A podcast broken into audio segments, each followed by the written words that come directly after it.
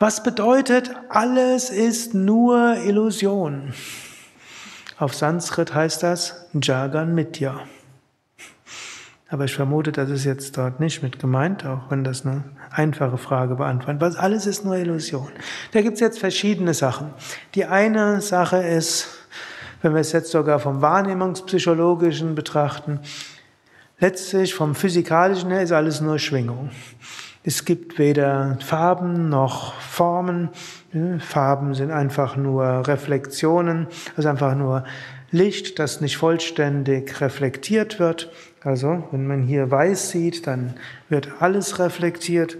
Ich stelle gerade fest, so ganz weiß ist meine Hose nicht mehr, bei weitestgehend. Hier, wenn wir das Rot nehmen, dann wird, also nicht, weil sie dreckig ist, sondern die Hosen werden halt, färben sich nach einer Weile etwas grauer. Und nicht, und dieses Rote hier, wird ein Teil wird nicht reflektiert. Oder Gerüche oder Klang, alles entsteht in unserem Geist.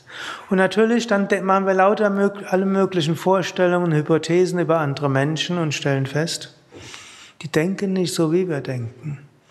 Und von Höchsten müssen wir sagen, es gibt eine höchste göttliche Wirklichkeit und die Vorstellung, dass die Welt getrennt ist von Gott, ist eine Illusion. Im höheren Bewusstsein erkennen wir, alles eine Manifestation Gottes.